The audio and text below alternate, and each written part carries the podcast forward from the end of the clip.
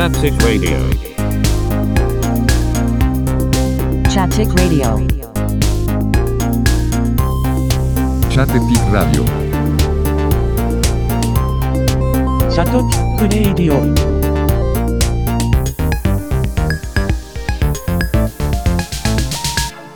Chattic Radio.Chattic Radio。Chattic Radioエピソード67の収録を行っております。いつも通り私兄と、はい、弟です。はい、どうも、はい、おはようございます。こんにちはというか、はい、そうですね。はい、はい、ということで、はい、前回収録が8月の21とか22ぐらいだったんで、ちょっと軽く1ヶ月。いやもうさっきね1ヶ月に1回っていう感じまあなねそんな毎週のようにねなんかこうおじさんにそんなね出来事起こることはないですよ。いやもう誰が聞きようとかだと思いながらいやもう本当ね視聴者数がねそんなに多い番組じゃないんで自分たちの楽しみみたいなもんだからそうそうそうそう、はいはい、ということでね、はい、あそう枕をいつも通りね、はい、お願いします。はい、はいはい、Chattic Radioは、地方都市で働く私兄と弟さん2人組の思い出作りでありデジタルオーディオタトゥー的なポッドなキャストでございますということで、はい、いつも通りだ話をはじめ、映画だったり、はい、まあ、カルチャー映画音楽、まあ、その時期にあったことなど、まあ、あんまりノージャンルで話していくラジオなんですが、気づくと、はい、まあ、先ほど言ったように2022年も9月ももう終わり来週はもう10月という。いやもう早いね。早いですよね。夏暑かったですけどなんかねもう終わりましたねあっという間に。うんちょっとね寒くなりようし。そう。なんかでも。あと言ってね。うん。どうぞはい。あいやあなた自体はこう今年の夏自体はあれじゃないですか。わりかしアクティブに動いた方っていうイメージがあったんですけど、そうでもないですか？ああそうですね。だけどもう福岡にねこう行けるようになったっていうぐらいがあれですかね。いやでもほら大きな一歩というか。まあそうですね。やっとスタートラインに立ったみたいな感じだね。はいはい、なんかねちょっと時間が合わなかったんですけどこの前屋台も行かれてたみたいで。ああそうそう行ったそうねすごいもうその夜の分までいやそういやみんなと一緒にって思うけど、なかなかねやっぱ今そうと思いながら限定的に合っています最近は。いや全然いいと思いますよそれで、はい、いやだから、なんとなくこう逆にね俺はもうずっと仕事してたんで。そんなに夏どっか行きましたみたいなのもないし、お盆も出かけてないし、まあねコロナが激しかったからですね、ちょうど夏は、それもあって、まあ、でもいやでも何ですか、いやなんかそのやっとね夏後半8月後半から、ね、こうなんていうかコロナも落ち着き出して街も人が出だして、もう先週今週その前の週。なんかちょいちょい、ね、9月になってからの方が出かけてる感じはしますね。あそうでねさっき言ったけど、まあ、涼しくもなって動きやすくなったし、そうですねようやくって感じですかね。いやーなんかまあでもねまあ9月っていうことで、まあ、僕自分でそういうの言うのはあれなんですけどもうついにですねはいアラフィフもうアラフィフの49に今月なりまして49ですか。9ですよもうなんか境目もう境目って感じですようわーマジか早いっすね。そうねいや、なんかあんまり別に何も違和感年取ったなーっていうか48が49になったところでって感じではあるんですけど家族はどうでした家族のお祝いは。家族のお祝いいやなんかねもうなんかふわーっとした感じですよふわっとした感じでした、はい、ケーキもなくケーキはあったかなあったアイスがさあな娘さんがはいがもうお誕生日おめでとうお父さんみたいな感じでそうそんな感じでいやいいじゃないですか、はい、そんな感じですいやなんかねまあなんで家族いいですね家族まあでもほらうちはもう受験生がいるんでもうそんなになんて言うんでしょうまあでも大きいからね周りで子供いる人とかはほらまだ小学生とか幼稚園生とかも多いからうん、なんか周りに比べるともうそんな家族行事、家族旅行行きましたとかそういうのじゃないからね。もうなんか部活、2人とも部活ですとか受験ですみたいな感じだし、うん、そうね、うん、いやでもほらお子さんは2人とも女の子じゃないですか。はいはいはいはい、男の子じゃないけん、うんうん、なんていうかいろいろほらなんて言ったらいいとそのお休みの時とかさ一緒にお出かけとかさ、うんうんうん、買い物とかさ、うんうん、あるいはもうなんていうと奥さんの方と一緒に行く感じ。娘さんたちそうね。もう俺は子供と2人この前なんか上の子とちょっと買い物があって、うん、それに付き合ってっていうのがあったけど、うん、2人だけっていうのがあったけど基本はまあもう4人全員かかみさんたちだけかとかがだけに、ね、やっぱそうよね。あとはなんかもうその送り迎えみたいなのがあるぐらい自分はあ、うん、だから全然そういうなんだろう子供と2人だけでっていうのはあんまないかな。 そんなに、うん、でもなんかねこうほら、コロナがあったんで運動会とかあんまなかったんですよずっと。あ、そうね。それが今年はね、うん、あったりして結構両方2人とも今月だったんで見に行ったけど、うん、高校生の運動会とかさ、うん、なんかこうよくよく考えたらほらもう家族来ない人は来ないじゃん。あーそっか、うん、なんか中学校小学校みたいにほらみんなさテント張ってさ、うん、うわーって並んでとかじゃないから、うん、もうちょっとその出場してるなんていうか競技にちょっと見に行ってで帰りますみたいな感じで、うん、でなんか上の子がねあれだったんですよね福岡ドームで運動会やったんですよ、うん、今年なんか100何十周年とかでそんなんかったと。そうそうそう。それでねなんかまあもう高1高2って運動会見れてなかったんで高3で初めてだから、うん、まあそれは見に行ってね、うん、あそうなんだ。そうそう、でもやっぱこうほら子供たちはグラウンドで運動会ワイワイやってるけど俺らスタンドでさ、うん、離れたとこから見てるからそうよ、ね、なんかあんまりねこうもう自分の子供もどこにいるかよくわからない状態で見てるっていうか、まあでもなんか貴重な体験でしたよ。そんな感じで。あそうか、でも大きいもんね。そうね。だけどまああんまりじゃあ何かあったかっていうともう別々それぞれみたいな感じやけどね。ああそうよね。だんだんそうなってきますよね。うん、いやでも早かったですね。まあでも同じ時間ですかいやそうよね俺はほらちっちゃい頃とかあったことあるけどあんまり大きくなって会ってられないし、そうね、住んでるとこも変わったからね。そうよね。お互い変わってるんで。いやだけねもうあんな子があんな小さい子供たちがねもうもうすぐねもう卒業っていうかね。そうそう受験やし。でもまあほらインスタとか見てるとねいろんなところのお子さんとかも あんなちっちゃかったもう生まれたとか言ってたのにもうこんな大きくなってみたいな。いや本当よね本当、うん、その、うん、そうですよ。いやねどこもいやでもやっぱり周りで高校生とかがいるわけじゃないんで本当そうよね。そういう話をすることはないんすよねほとんど。なんかね、うん、なんでですかね。いやまあいるんだろうけどまあつるんでる人たちがまあ独身やったりまあまあそうね、まあ、子供がおらんやったりっていう風が多かったりとかまあ生まれてもまた小さいっていう子たちが多いけどね大きい人はもうおらんもんね。そうそうなんかね、うん、まあコロナのせいではないんだけどその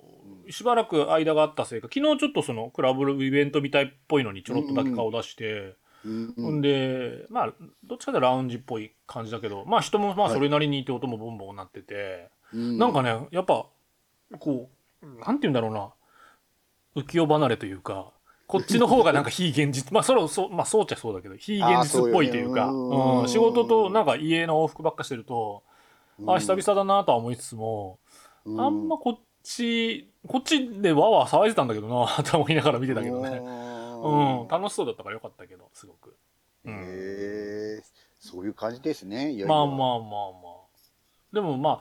そうですね9月でも8月9月2022年になって、うん、なんか最近あれでなんか見てます見たりはまったりなんかこれにこだわってやったりとかしてます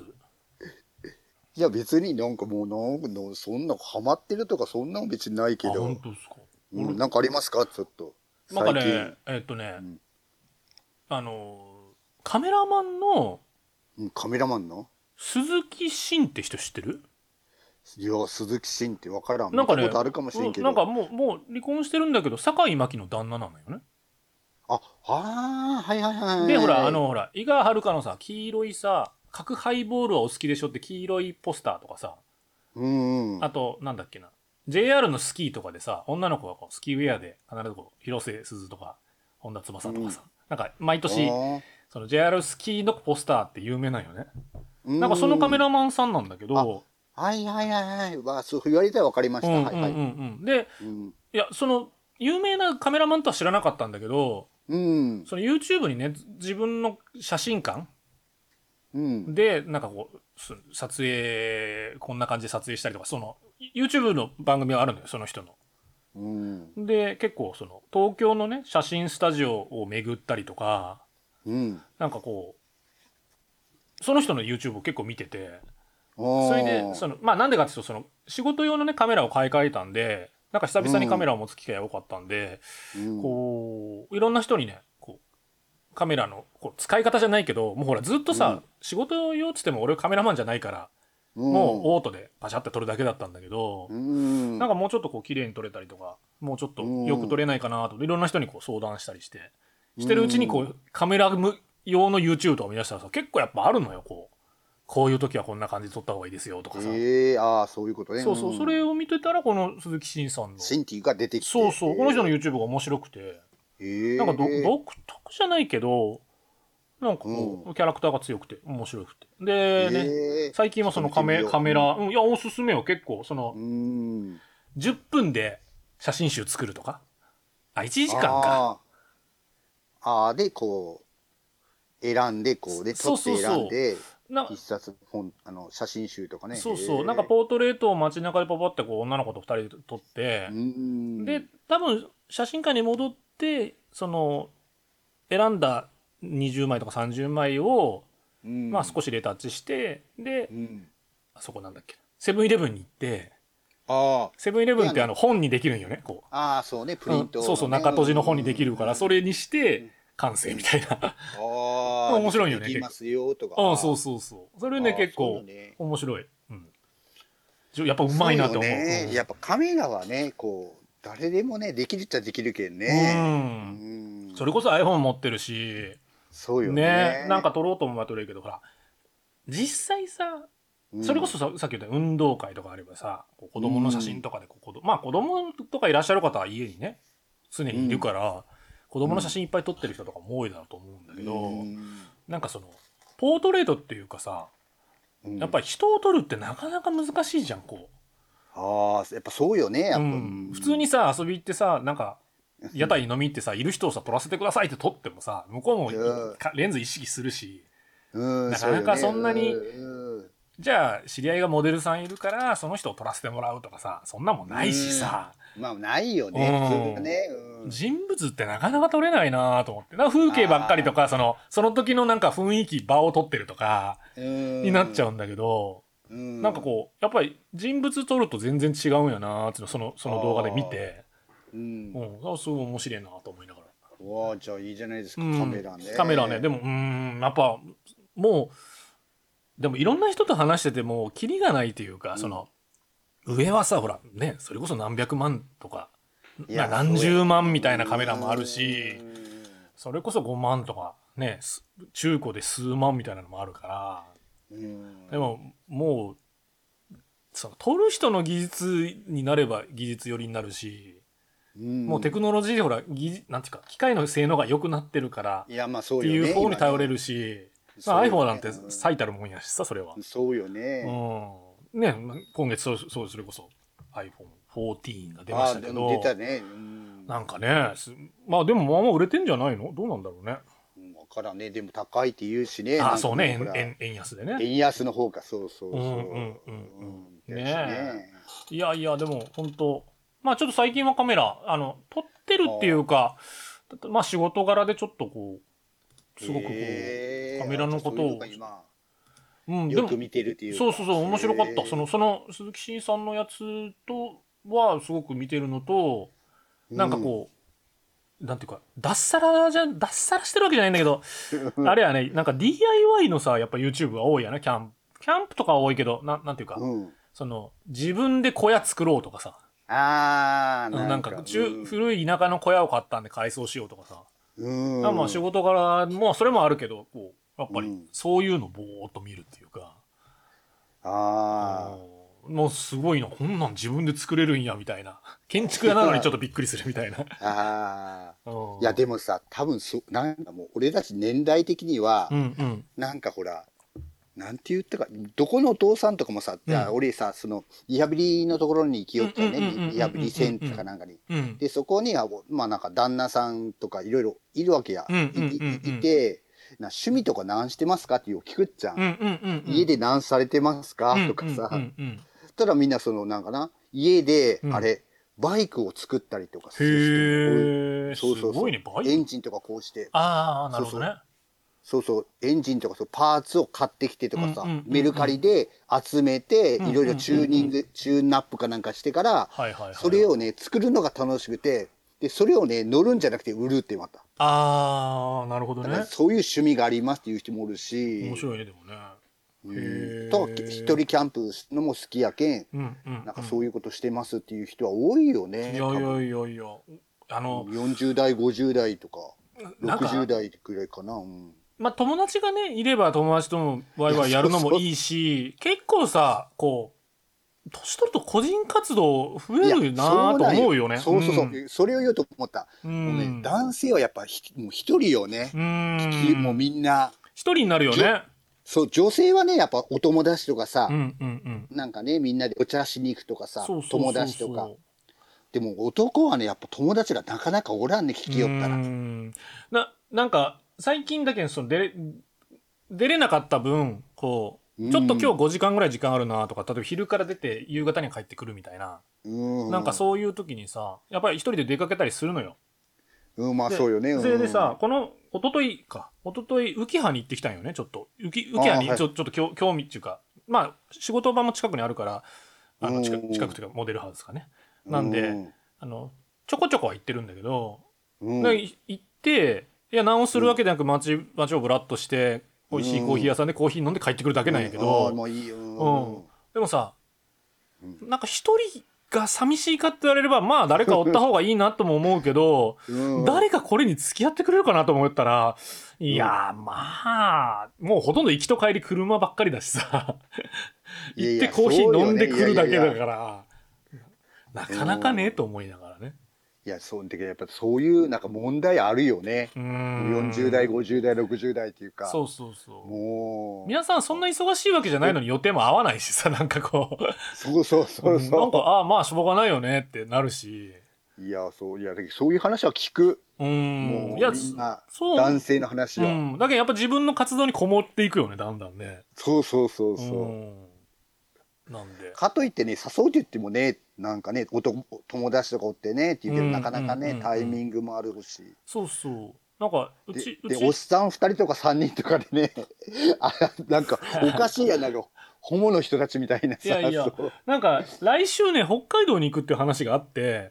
も結局ちょっと俺チケットが取れなくて、急な話だったから、もうなんかだいぶ前から計画、ちょっととある友達がね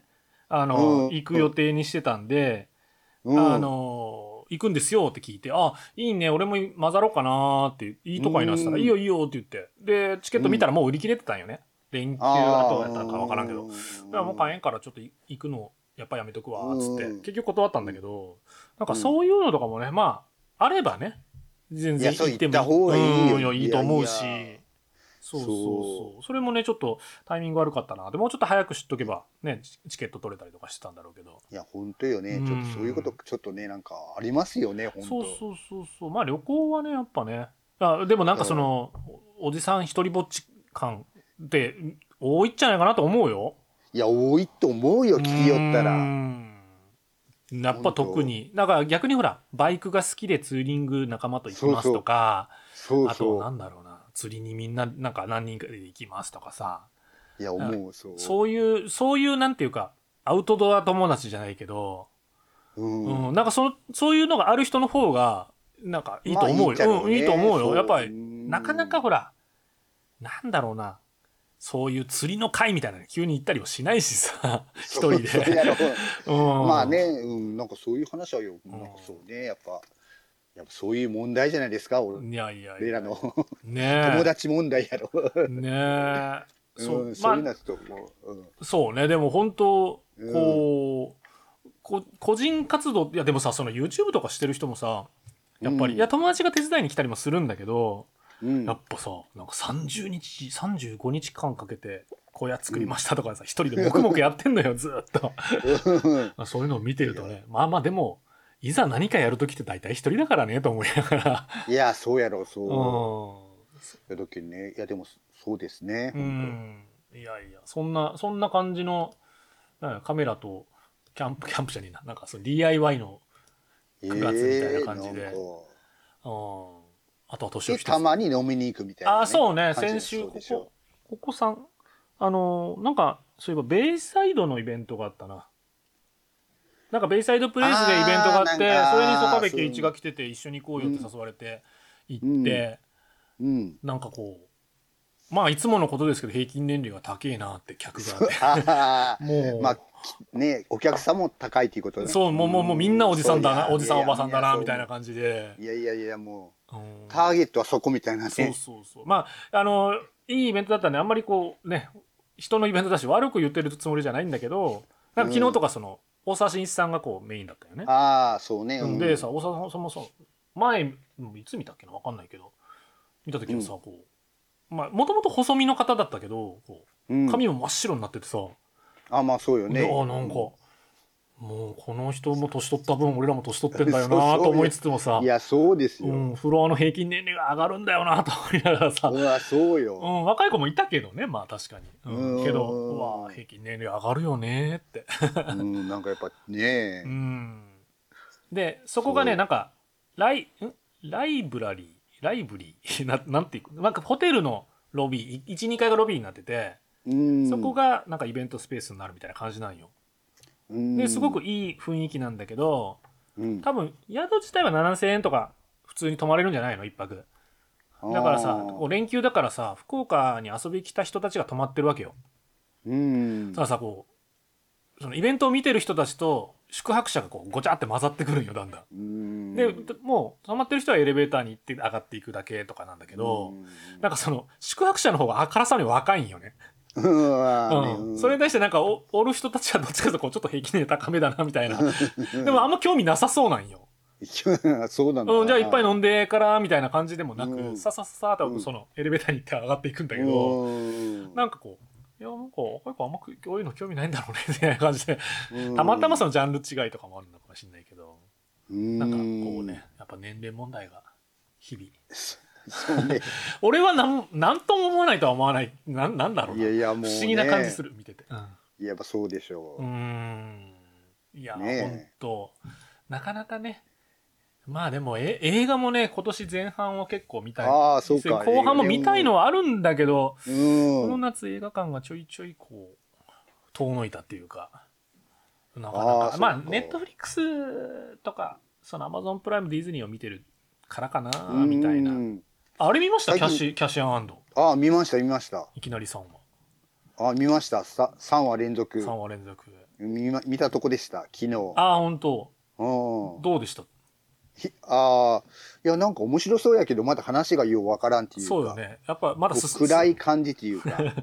そうよね。ローグワンよりさらになんかこう地味よね。そんな感じ。い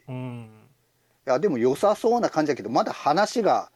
まだよう分からんけん ね、まあ、プロローグみたいな感じやけん、まあやっとルークが宇宙に出たみたいな感じのそういうタイミングぐらいやけんね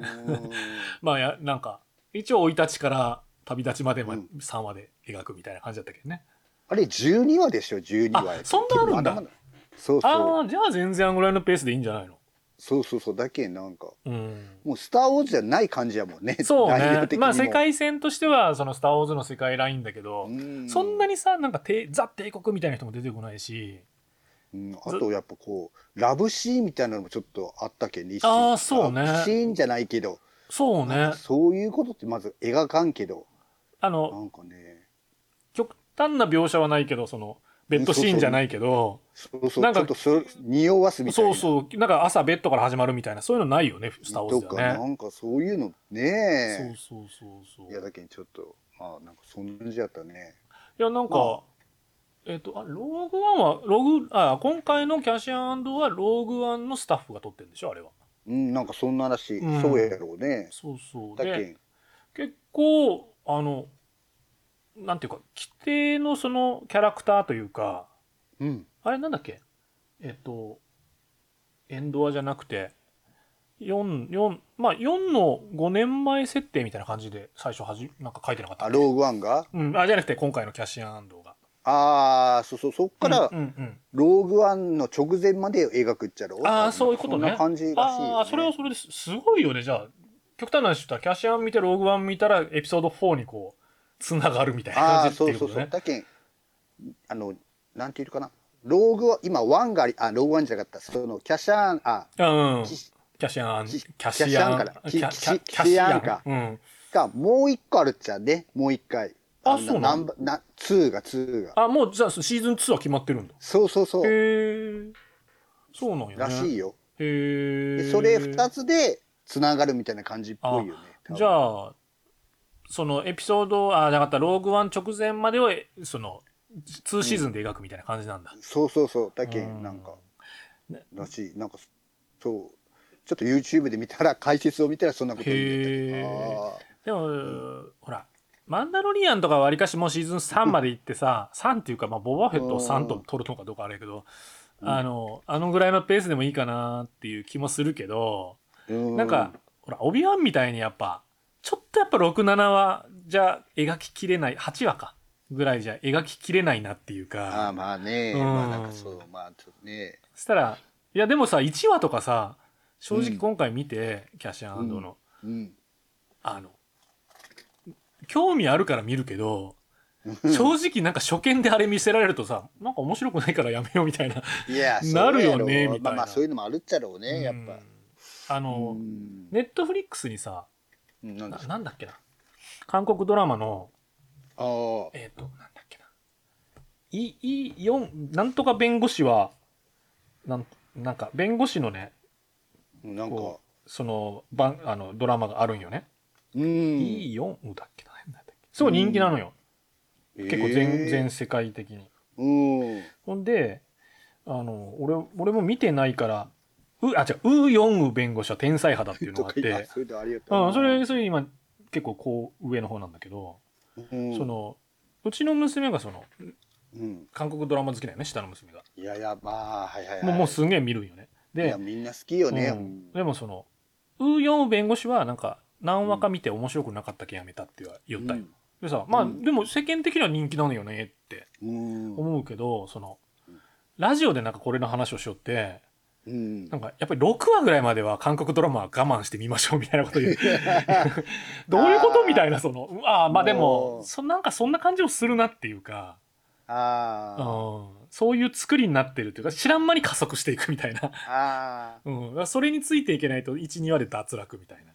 ああ、そうよね。本当。そうそうそうそう。なんかなんで今回は耐えるじゃないけどこうじわっといくっちゃろうなっていう。ああ、そうで。うん。あとなんだっけ、ステルスガルドやったっけ、3話に出てきたほら、うん、キャシアンを救いに来る人がおるやん。ああ、おじさん？そうそうそうそうそう。あれ多分なんていうか。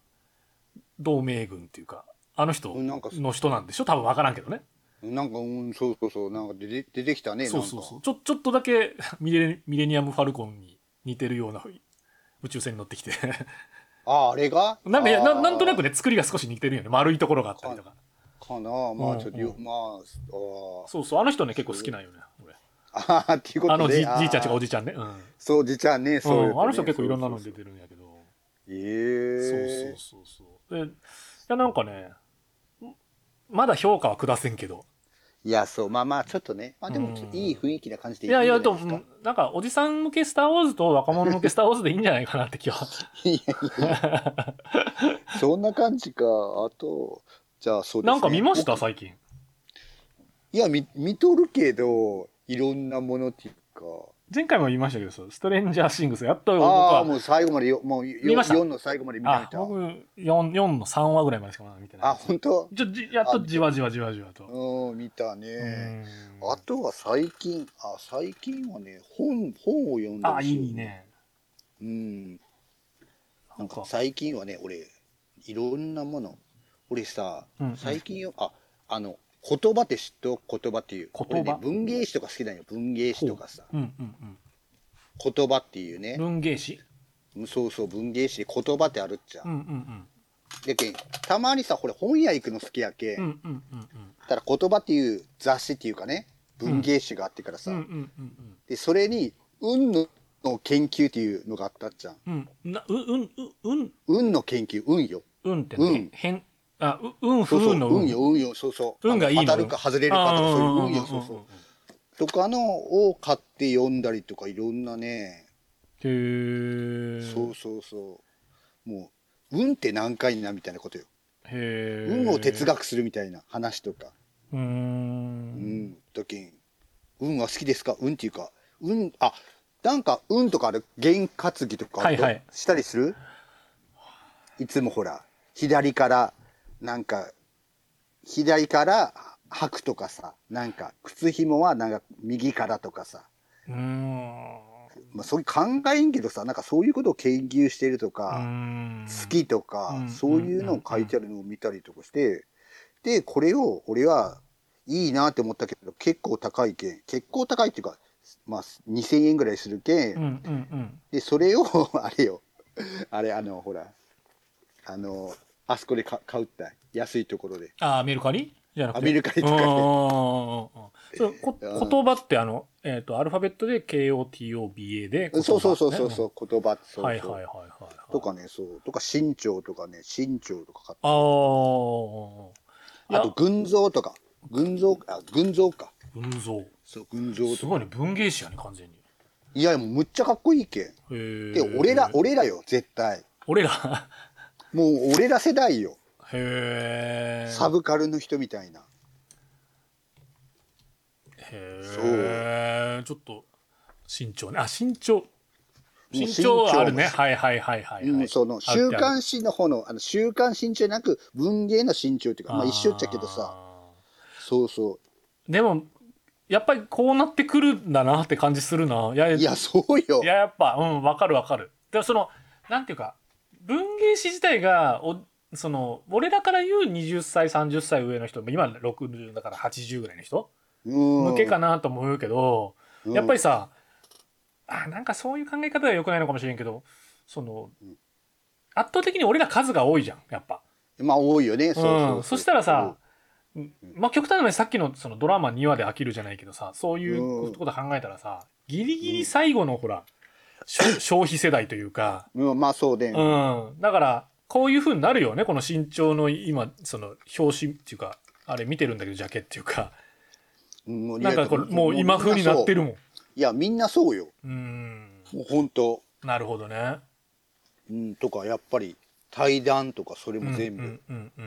その小説とかじゃなくて、どっちかって言ったらこういう雑誌じゃないけど。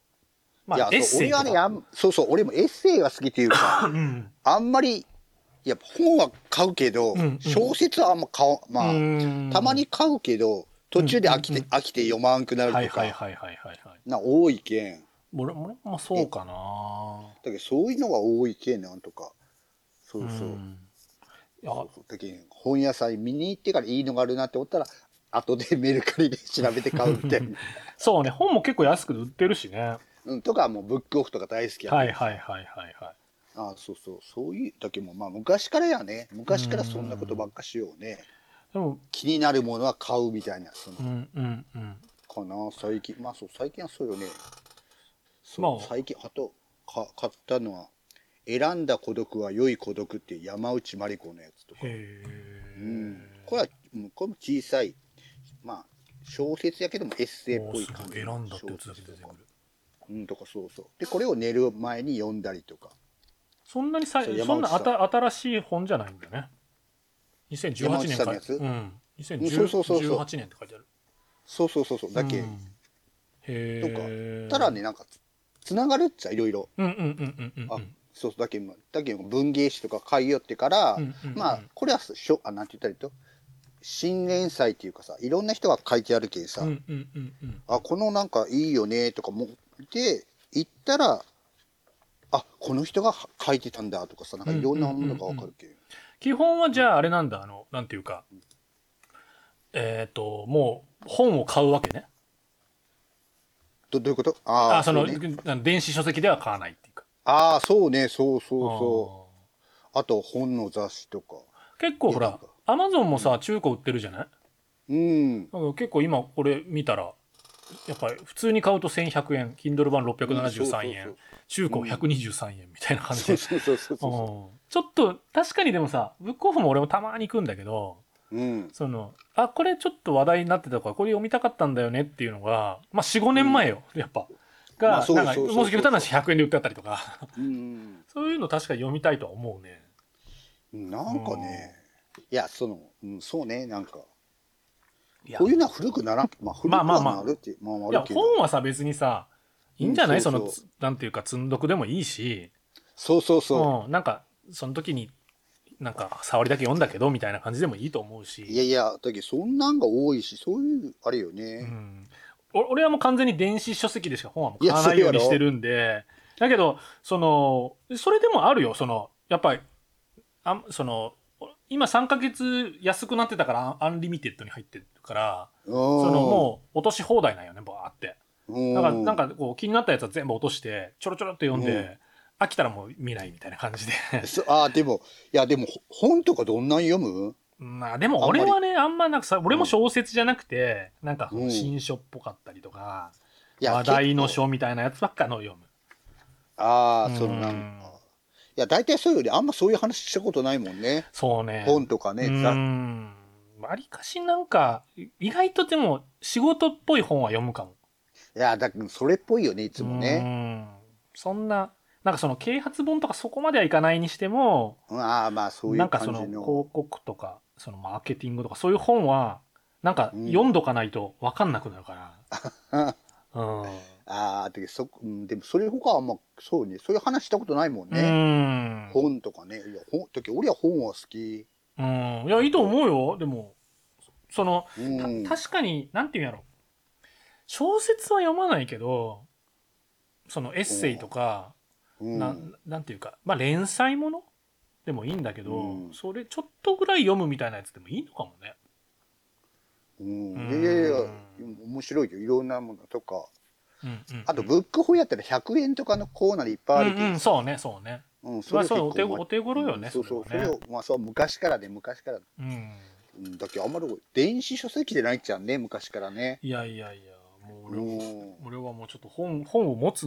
っていうか、もうとにかく物はあんまり増やしたくない、そういう感じよねと思ってる。いやでもさ、揺り戻しがまた来るっちゃないと、そうね、じゃあ来るときは来るよ、来るけど、そうそう、あ、全然そのなんていうか関係ないわけじゃないんだけど、そのここ5年ぐらい、5年7年分からないけど、分からんけど、はいはい、その羽織物のね、例えばそのダウンジャケットとかコートとか、そういうのは1万円以上は当然かかるものは買うけど、普通のシャツとかさ、パンツとかさ、1万円以上のものを買うってさ、もうありえんみたいな感じだったよね。もうまあユニクロとアディダスと、あとなんかさ、それこそなんかグローバルワークスとかに行って、それっぽいのがあればもうそれで十分みたいな感じの、もうなんか気づけば白と黒とグレーしか持ってませんみたいな感じだったんよ。で今年ね、ついにこうなんかパンツ高めのやつ買ったりとか、なんかシャツに1万2000円かどうしよう、まあ買ってみようみたいな感じで、またそう揺り戻しというか、もう気づくとみんなユニクロになってて、まあそうよね、なんかそうインナーとかは別にいいけど、ちょっと羽織るものはやっぱさすがに少し高いの買ってみようかなみたいな感じで、なんか今年また洋服なんていうかこうモードが少し変わりましたねっていう、なんかそういうのはあるよ、多分こう揺り戻してるか。ただ物に関してはもう別にまだまだ減らしていいと思ってるぐらいだかららしいよね、なんかね。いやもう俺はこうね、もう増えて怒られるもんねそうよね、でもね、わかるよ。でもいや金はないのにね、本当に思いながら、いやでもなんか増えるよね、いかんよね。まあでも俺とかはほら、その分大きなものは買わないけど、ガジェットみたいなやつはさついつい買っちゃうから。ああそうやろ、俺はあんま買わんしね。その差かなって思う、結局金使っちゃうっていうかっていうことやろ。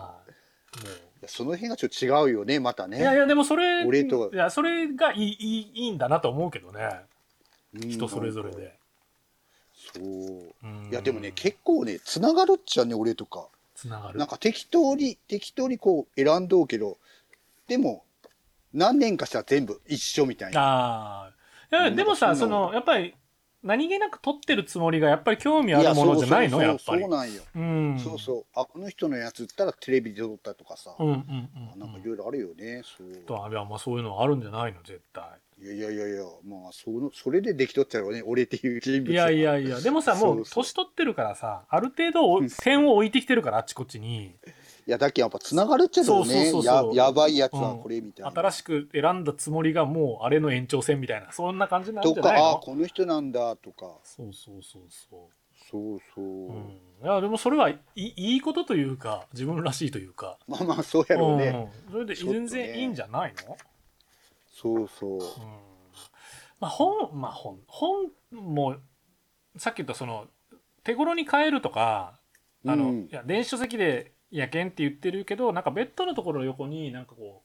う 3,4 冊は実本でもいいかなというの気持ちもあるよ、まあ実際。そういやもう俺置きっぱなしだけ怒られるっちゃね、いっぱい本当。まあでもその分やっぱスマホタブレットにパッと手を伸ばしたところにあってさっと見れるっていう意味ではそっちが増えるのも間違いないんだけど。いやそうよね。いやそうそうまあそんな感じかな。あと最近あとは、はい、知っとる川村康介。あなんか川村康介とか知らん？もう全然あれこの前なんか話したやつ。いやアートというかもう全然わかんない。知りませんかな。川村康介もやばいよねこの間。まあちょ。情熱大陸出たの？もうそうそれも出とったしね。そうそうあそこに来とったっちゃね、あそこ福岡にさ何年前かな、俺が病気になる何年か前やけん。コラージュアーティスト。そうそうでこの間なんか安いの出しとったっけん買ったりとか、ね。ほら2ヶ月前に情熱大陸出てるじゃん。あそう出とった。川村君むっちゃいいもんね。インスタ昔さパルコは東京のパルコはなんか工事しようときにさ、アキラのあれ一緒に作っとったなんかコラージュが渋谷かなんかにずっと、独特というか結構がっつり柄やね。がっつり柄なんて言ったらいいんだろう。がっつりっていうかなんていうともうそのほらシンプルじゃないやん。コラージュしてあるからね、まあ貼って。ああそう。すごい。いやでも結構とかなんかそういうのとかね、わあとか思うよね。なんかいやでもすごいよね。やっぱあなたこうやっぱアートが好きなんだろうなって。いやそれは伝わってくるよやっぱ。いやとかこの間その俺が好きな浜口健っていう人がさ、インスタでフォローしとったらさ、ただ福岡行ったらさ、なんか今個展しようっていうか、そう行ったりとか。浜口健さんと今ロブキドニーさんっていう2人展があるよってからさ、そうそうあの人のはいこの前インスタ上げとったねとか、そうそうあの人のすごいね、三島由紀夫にプロフェットって書いてある。そうすごいな。なんかそうとかねえなんかはあ。かなり攻撃的とは言わんけど、このさ、ピンカラ兄弟誰だっけこの。あ、そうピンカラ兄弟。そう。まあフリーでフェイスか。あれはやっぱ引くよね。うわ思うもん。いやーそう。ただなんかね、本当メッセージ来たりとかしてね、なんかインスタでね、なんか。あ、そうなんだ。うんそうフォローしてもらったりとか。ミッキーさんに Wi-Fi って書いてあるのすごいな。そう。いや上手よむちゃむちゃ。いやすごい丁寧に書いてあるよこれ。すごいね。だけどなんかそういうのをまあ見たりとかそういうのあるよね。この文字がデジタル時計っぽい感じのがいいね。もうそう。いかりや長介のやつとかすごいね。いや。これやべえな。なんかそうなんか俺はなんかそういうのが好きっていうかそういうのねなんかね。そうですね。すごいね。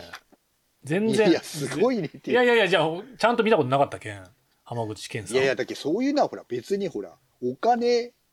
ほら別にただやけんね、まあまあまあ、見るのね。さっきの何だっけ河村康介さんじゃそのいい悪いじゃないけどか、うん、浜口健さんだったら浜口健さんの方が好きかな。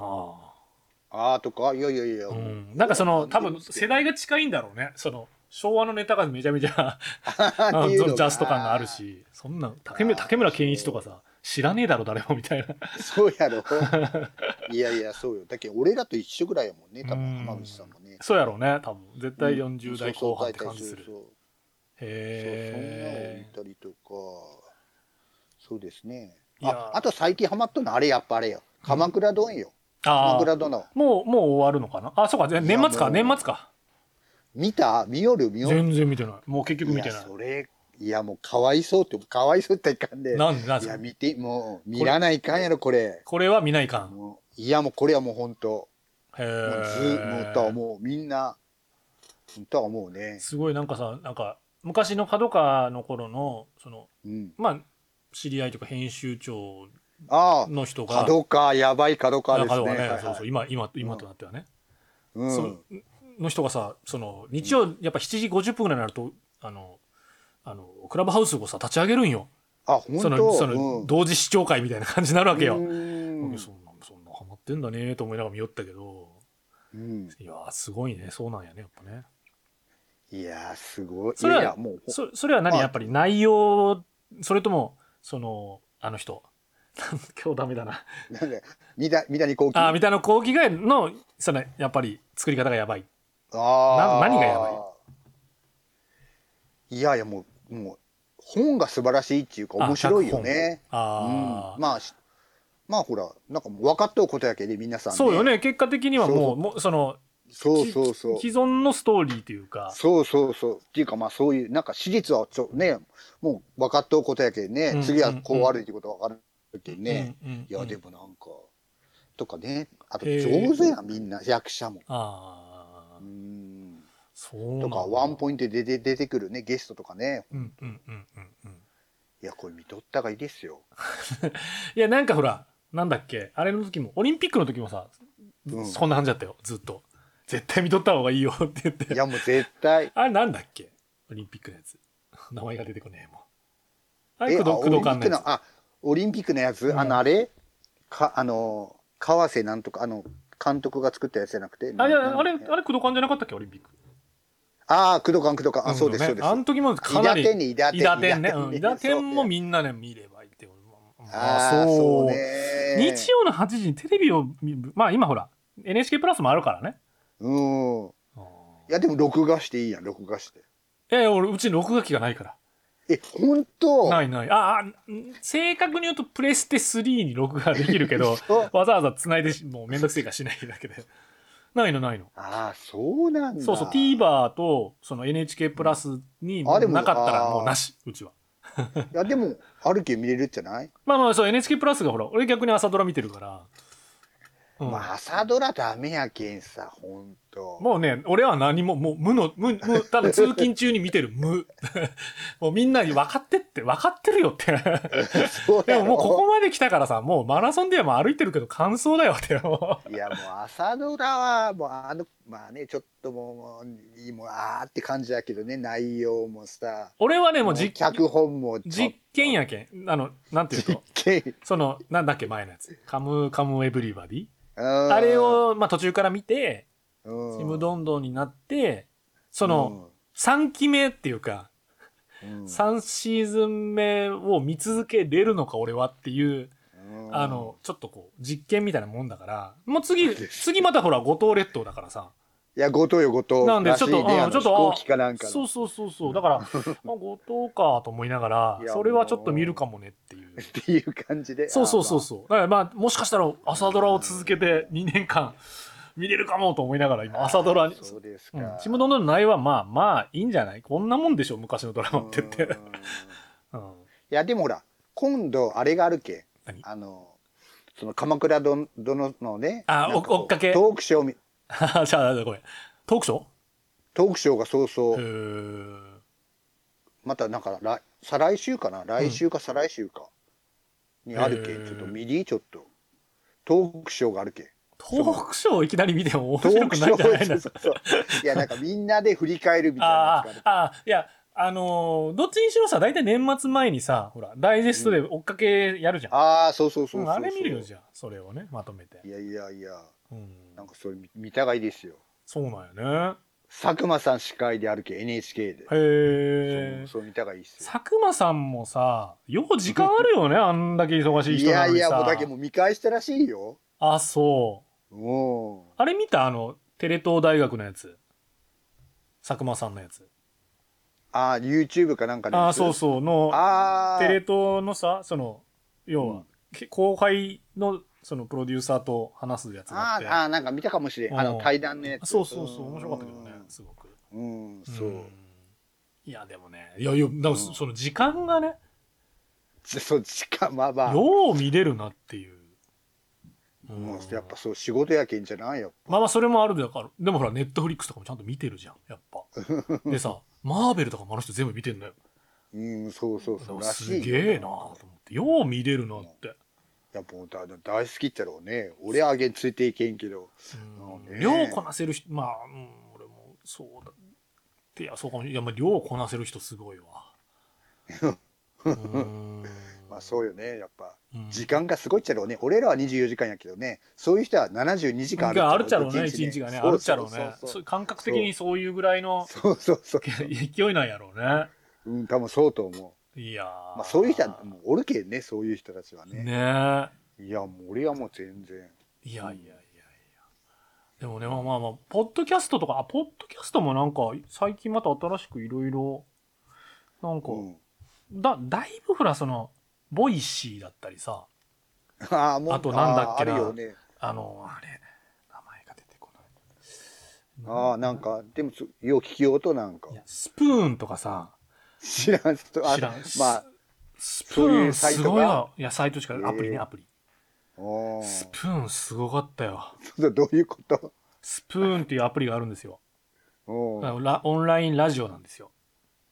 で、オンライン、そのスプーンで自分のアカウント作ったら、もう配信ってしたら、もうラジオで喋れるんよ。で、その、こう、メッセージとかバーって送れるんよね。だけどほらクラブハウスはメッセージ送れない、あ、送れなくはないけどリアルタイムでこうコメントは来ないじゃない。YouTube ライブの音声版みたいな感じなんだけど、もうすごいの、なんか、いや、なんかそのなんてすごいのな。いい方でやばい方でどっちかよくわからんけど、なんかノリがね、そのノリがこう入るやん。で俺とかフォロワーゼロし、フォローゼロな状態で、でこう今なんか放送中の人気の方々、この方々ですってアイコンがバーって出るわけよ。でそのなんか朝からお届けなんとかとか、こうラジオ番組からバーっとアイコンとさ並んでるんだけど、適当にそれなんか参加者数が多いのをポチッと押すやん。そしたらさ、なんかすごいテンションの高い兄ちゃんがさそうそう、いや今日も暑そうですね、あんたのことがねとか言って、もうほんと FM パーソナリティっぽいノリの人もおれば AM っぽい人もおるっちゃけどその参加型だから基本的に入ってきたらすぐ、なんかこう、あ、兄さんいらっしゃいで、なんか、あ、初めての方ですねって、今日はなんとかで、なんか、こういうことやってるんで、ぜひぜひコメントくださいみたいな感じで言われるわけよ。もう、すごいなーってノリがあって。それでなんかもう、なんかちょっと、すごいね、その、なんていうか、ファンがおるのか知らんけど、その課金ができるんよ。そのファンから、ポイントを、今日ラジオ良かったですって。それが、なんかその課金できるから、課金ラジオ系なんよね。だけなんかそうそうニコ生みたいに昔で言うかな。それでのが音声だけみたいな感じっちゃろうね。でさ、もうその聞いてる人もさ、なんか初めまして兄さんよかったらフォローよろしくお願いしますってバンバン来るわけよ。まあちょっとこのノリはちょっとついていけんじゃなくて、なんか押されるんよね。もうブラウザバックしないかんね。もうはい、もうおしまいみたいな感じ。おしまいみたいなね。ちょっとそのなんていうかな。いやライブやっぱライブの独特のノリやね、収録とは。いやまあね、すごいと思った、ちょっと全然やってみてよ、スプーン。いやスプーンね、今一番暑いんじゃない。だからその俺はなんか平日だったから最近は何され、それやったけんか知らんけど、まだもしかしたらもっとカルチャー寄りの人がいるのかもしれないけど、ちょっとね圧がすごくてちょっと引いてしまった。いやでもやってみてくださいよスプーンスプーンにいやあ課金しますよ、ね、俺課金いや課金してくださいよ本当いやーなんかねまあでもそんなこんな言いながらねやっぱこう家で楽しめるというかスマホ一つでタブレット一つで楽しめるコンテンツ多すぎて困りますよ本当いやいやだっけもう友達おらんみたいなことになるちゃいそうしたいやおじさんたちのねでもそうね最初の話に戻るけどそういうことになるのかなって気もせんでもないけどねなんじゃないとなんかうんまあでもね世の中のおじさんはね外にいないっすよとにかくああそっか、うん、自分たちのコミュニティにしかいないからうん、でよそのコミュニティに行って「ああなんなんさん」って言ってこう僕の知り合いなんですよみたいな感じでつながることはあるけど、うん、基本的にはもうおじさんがその新規開拓というかおじさんの知らないおじさんが集まる会みたいなのないからいやまあそうやろうね、うん、だからもう自分のコミュニティプラスアルファぐらいしかないよいやそうやろうね、うん、まあだからそれが嫌なら出ていくしかないし出ていくしかその新しいその森を探しに行かないといけないんじゃないそうよね森下をね、うん、そういうことやねそうそれはほらネット上でもできるじゃん今はああまあそう逆にねそうねだから別にリアルの場ではちょっとそんなに最近仲良くしてないけどネットに行けばねみたいなゲームとかもそうだろうしうんと思いますよいやもうちょっと今浜口健さんのこのもう画像の強さにもういや今日まであれよとよああそうあマジでじゃあ俺ちょっとフグレンコーヒーにフグレンそうタグスタいや違うよあそこ後で教えますっていうかあじゃあいいや俺ちょっとフグレンのコーヒーを飲みに行きたいと思ったけど後で車でバッと赤坂でやりますあそこ赤坂かあオッケーそうあそれ行こうかなじゃあ昼からあそういいねちょっともうちょっとやられたっていやなんかそのなんか中毒性あるじゃんこの人のうんそう、うんうん、あとほら六本松でもありようよ同時開催みたいなあそうなんだ後で教えますんであわかりましたそれで教えてください、まあ、多分配信した頃には終わってるんでそうよねだからまあちょっと僕まだ間に合いそうなんで今日そうですね行こうかなギリギリお暇ならですね、はい、ぜひぜひじゃあそれぐらいですかねそうですねあとはまあいろいろまあ1ヶ月ね経つといろいろあるとは言いつつもなんかね、はい、マイペースおじさんですよ今はもういやマイペースでいいと思いますよいやマイペースが一番ですよもう、まあ煽られたりするとね昨日もなんかそのクラブイベントを運営してる方のか人も友達がいたんで聞いたけども、うん、大変そうでしたよもう、はいはい、もう絶対できないいやそのなんかこう機材運んでとかさなんか急に会場が変わったんでそれのどうだなとかもう聞いててもうそんなこと考えたくないってプライベートでいやでも大変ですなやっぱ楽しむには手間が必要ってことですねまあまあそれはねそうね、うんうん、はいそんな感じで、はい、じゃあそういう感じで今回は何ですかね、まあ、9月にあった出来事でなんかアートだったり本だったり、ね、ちょっと2人が最近ハマってるもののお話をしましたんでいやまあね時間があればノートとかにも今日出たものは少し上げていこうと思いますんではい、はいはいはい、ということで、はい、チャッテチックラジオエピソード67は、2022年9月に2人がハマったものの話をしました、はい、ということで、はい、いつも通り私兄と、はい、弟でした、はい、どうもありがとうございました。はい、ありがとうございました、はい